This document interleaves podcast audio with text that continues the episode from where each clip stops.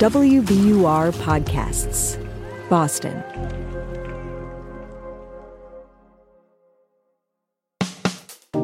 I'm Daryl C. Murphy, and you're listening to The Common.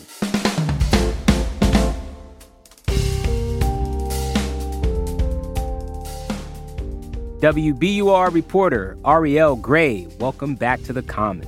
Hey, Daryl.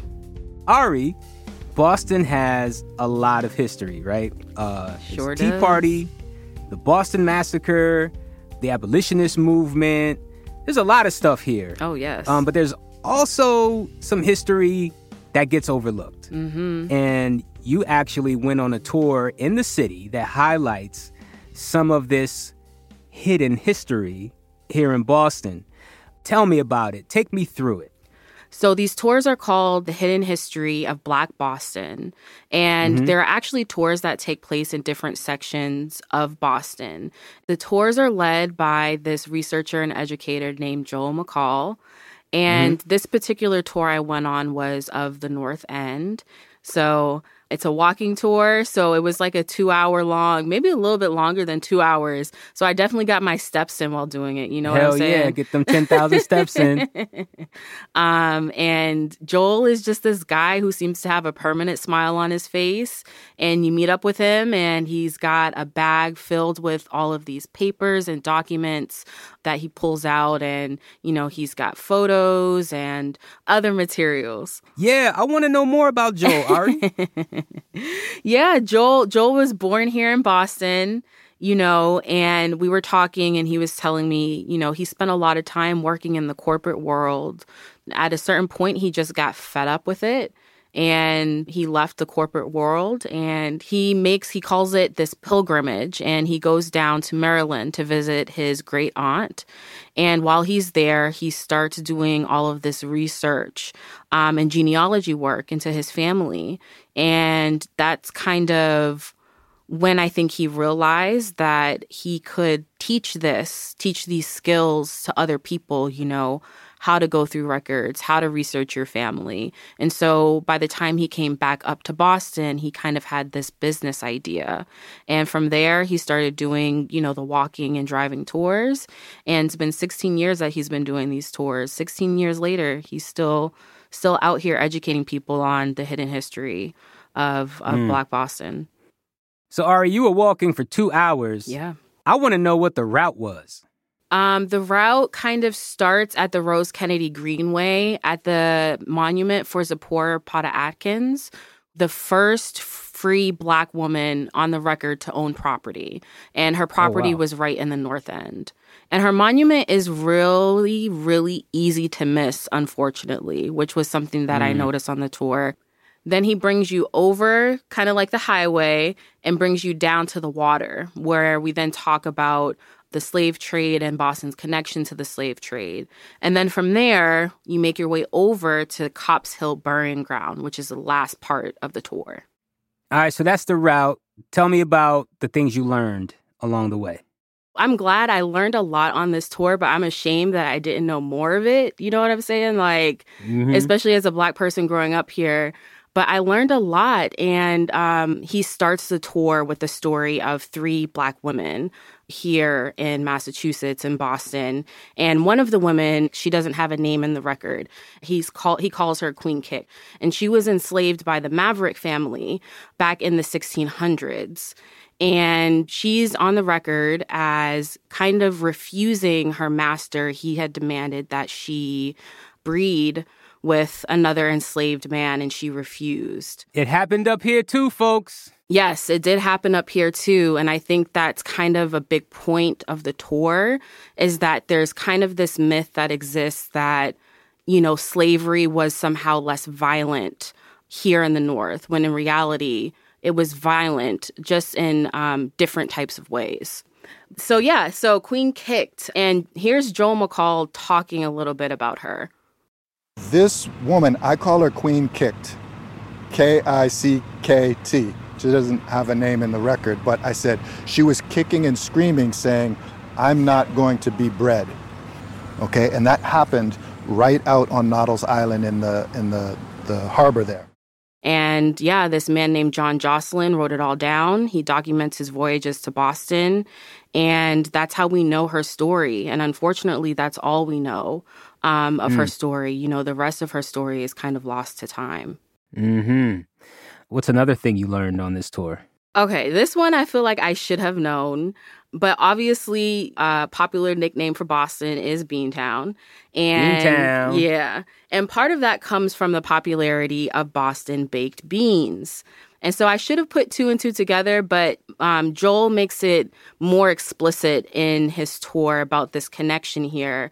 There are a lot of different accounts of kind of where Boston baked beans, where the recipe originated from.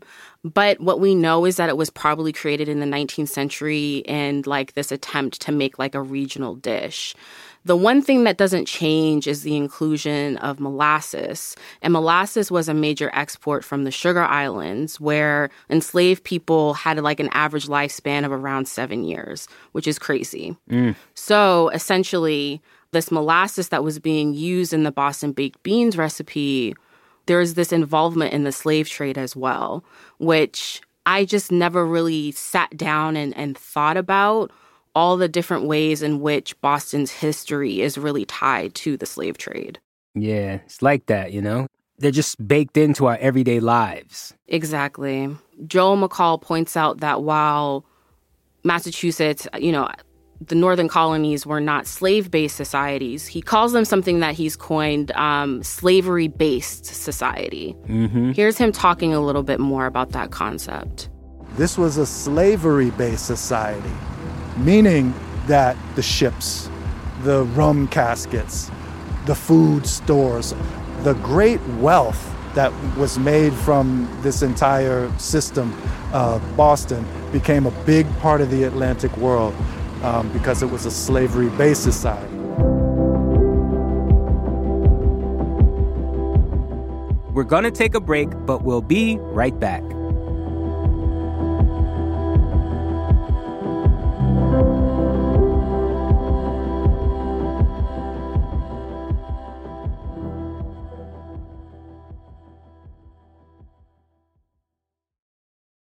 The world's clean energy future relies on ancient elements still in the ground. Without mining, there will not be a clean energy transition. But pulling them out of the ground comes at an environmental and human cost. Mining is intrusive, but the results are the building blocks for products that we use every single day.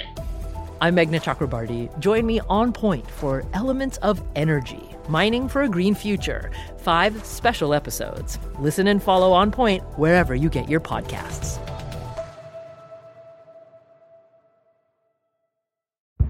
Did you kill Marlene Johnson? I think you're one of the first people to have actually asked. From WBUR and ZSP Media, this is Beyond All Repair, a new podcast about an unsolved murder that will leave you questioning everything. Somebody should be in jail for murdering my sister. A woman who's never been believed. As long as they think I have done this, then they're not looking for who actually did this. And that's what makes it a cold case. No, it's a botched case. And a search for the truth, once and for all. Wow, it just gets more interesting. Beyond all repair. Listen and follow wherever you get your podcasts. Be careful. You're digging in a place that's been very peaceful for a while. Do it anyway. Dig.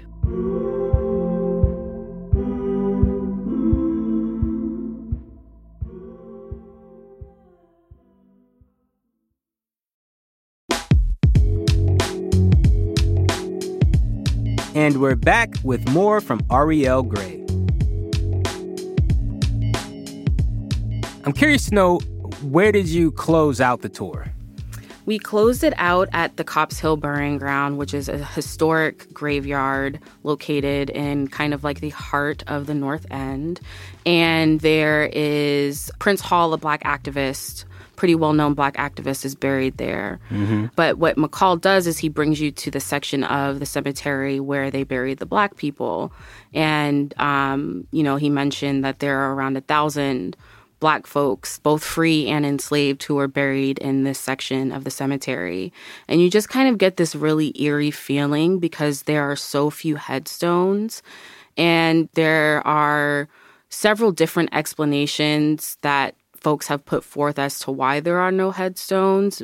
Maybe they just didn't document folks, maybe the headstones weathered away, but it just it just gives you this weird kind of like shiver down your spine when you see it because mm. it's so empty and it's so bare and there's not really a story being told there it's just this kind of like empty plot and again this was something that growing up I never went down into the North End. So I had mm. no clue that there were this many Black folks buried uh, at Copp's Hill Burying Ground. I want to come back to something because you bring up this idea of being ashamed of not knowing. You know, you grew up here in Boston, you went to school here. I mean, not that you should feel ashamed, but I guess can you just talk about how Black history was taught to you growing up in this city? if I didn't have like adults in my life teaching me Black history, I wouldn't have known anything. And a lot of this stuff that I learned on the tour, I probably may have not ever really found out unless I was really doing the research to to do so.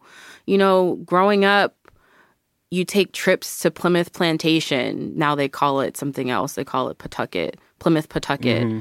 But growing up, it was called Plymouth Plantation. You learn about the Pilgrims, you learn about Paul Revere, but you don't really learn about the history of marginalized people here unless it's in the context of history that's already happening. I'm somebody who really appreciates history and likes to like root stories in history. Right. You know, and when you think about the people who've been here before, the unmarked graves and stuff like that, I think it just adds so much weight to where we are. Yeah. It is it is really important and I think that's why, you know, Joel feels so passionate about doing these tours. It's really dope when people find their passion and yeah. it's something that is really enriching. Yeah. You know, he's out here pretty much by himself doing these tours. And I just think it's such a valuable resource.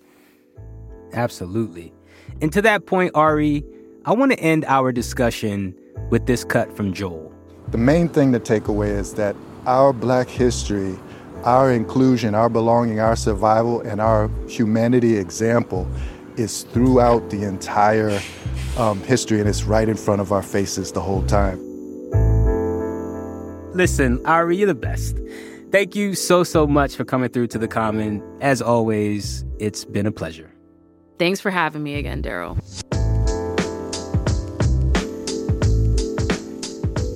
That's WBUR reporter Arielle Gray.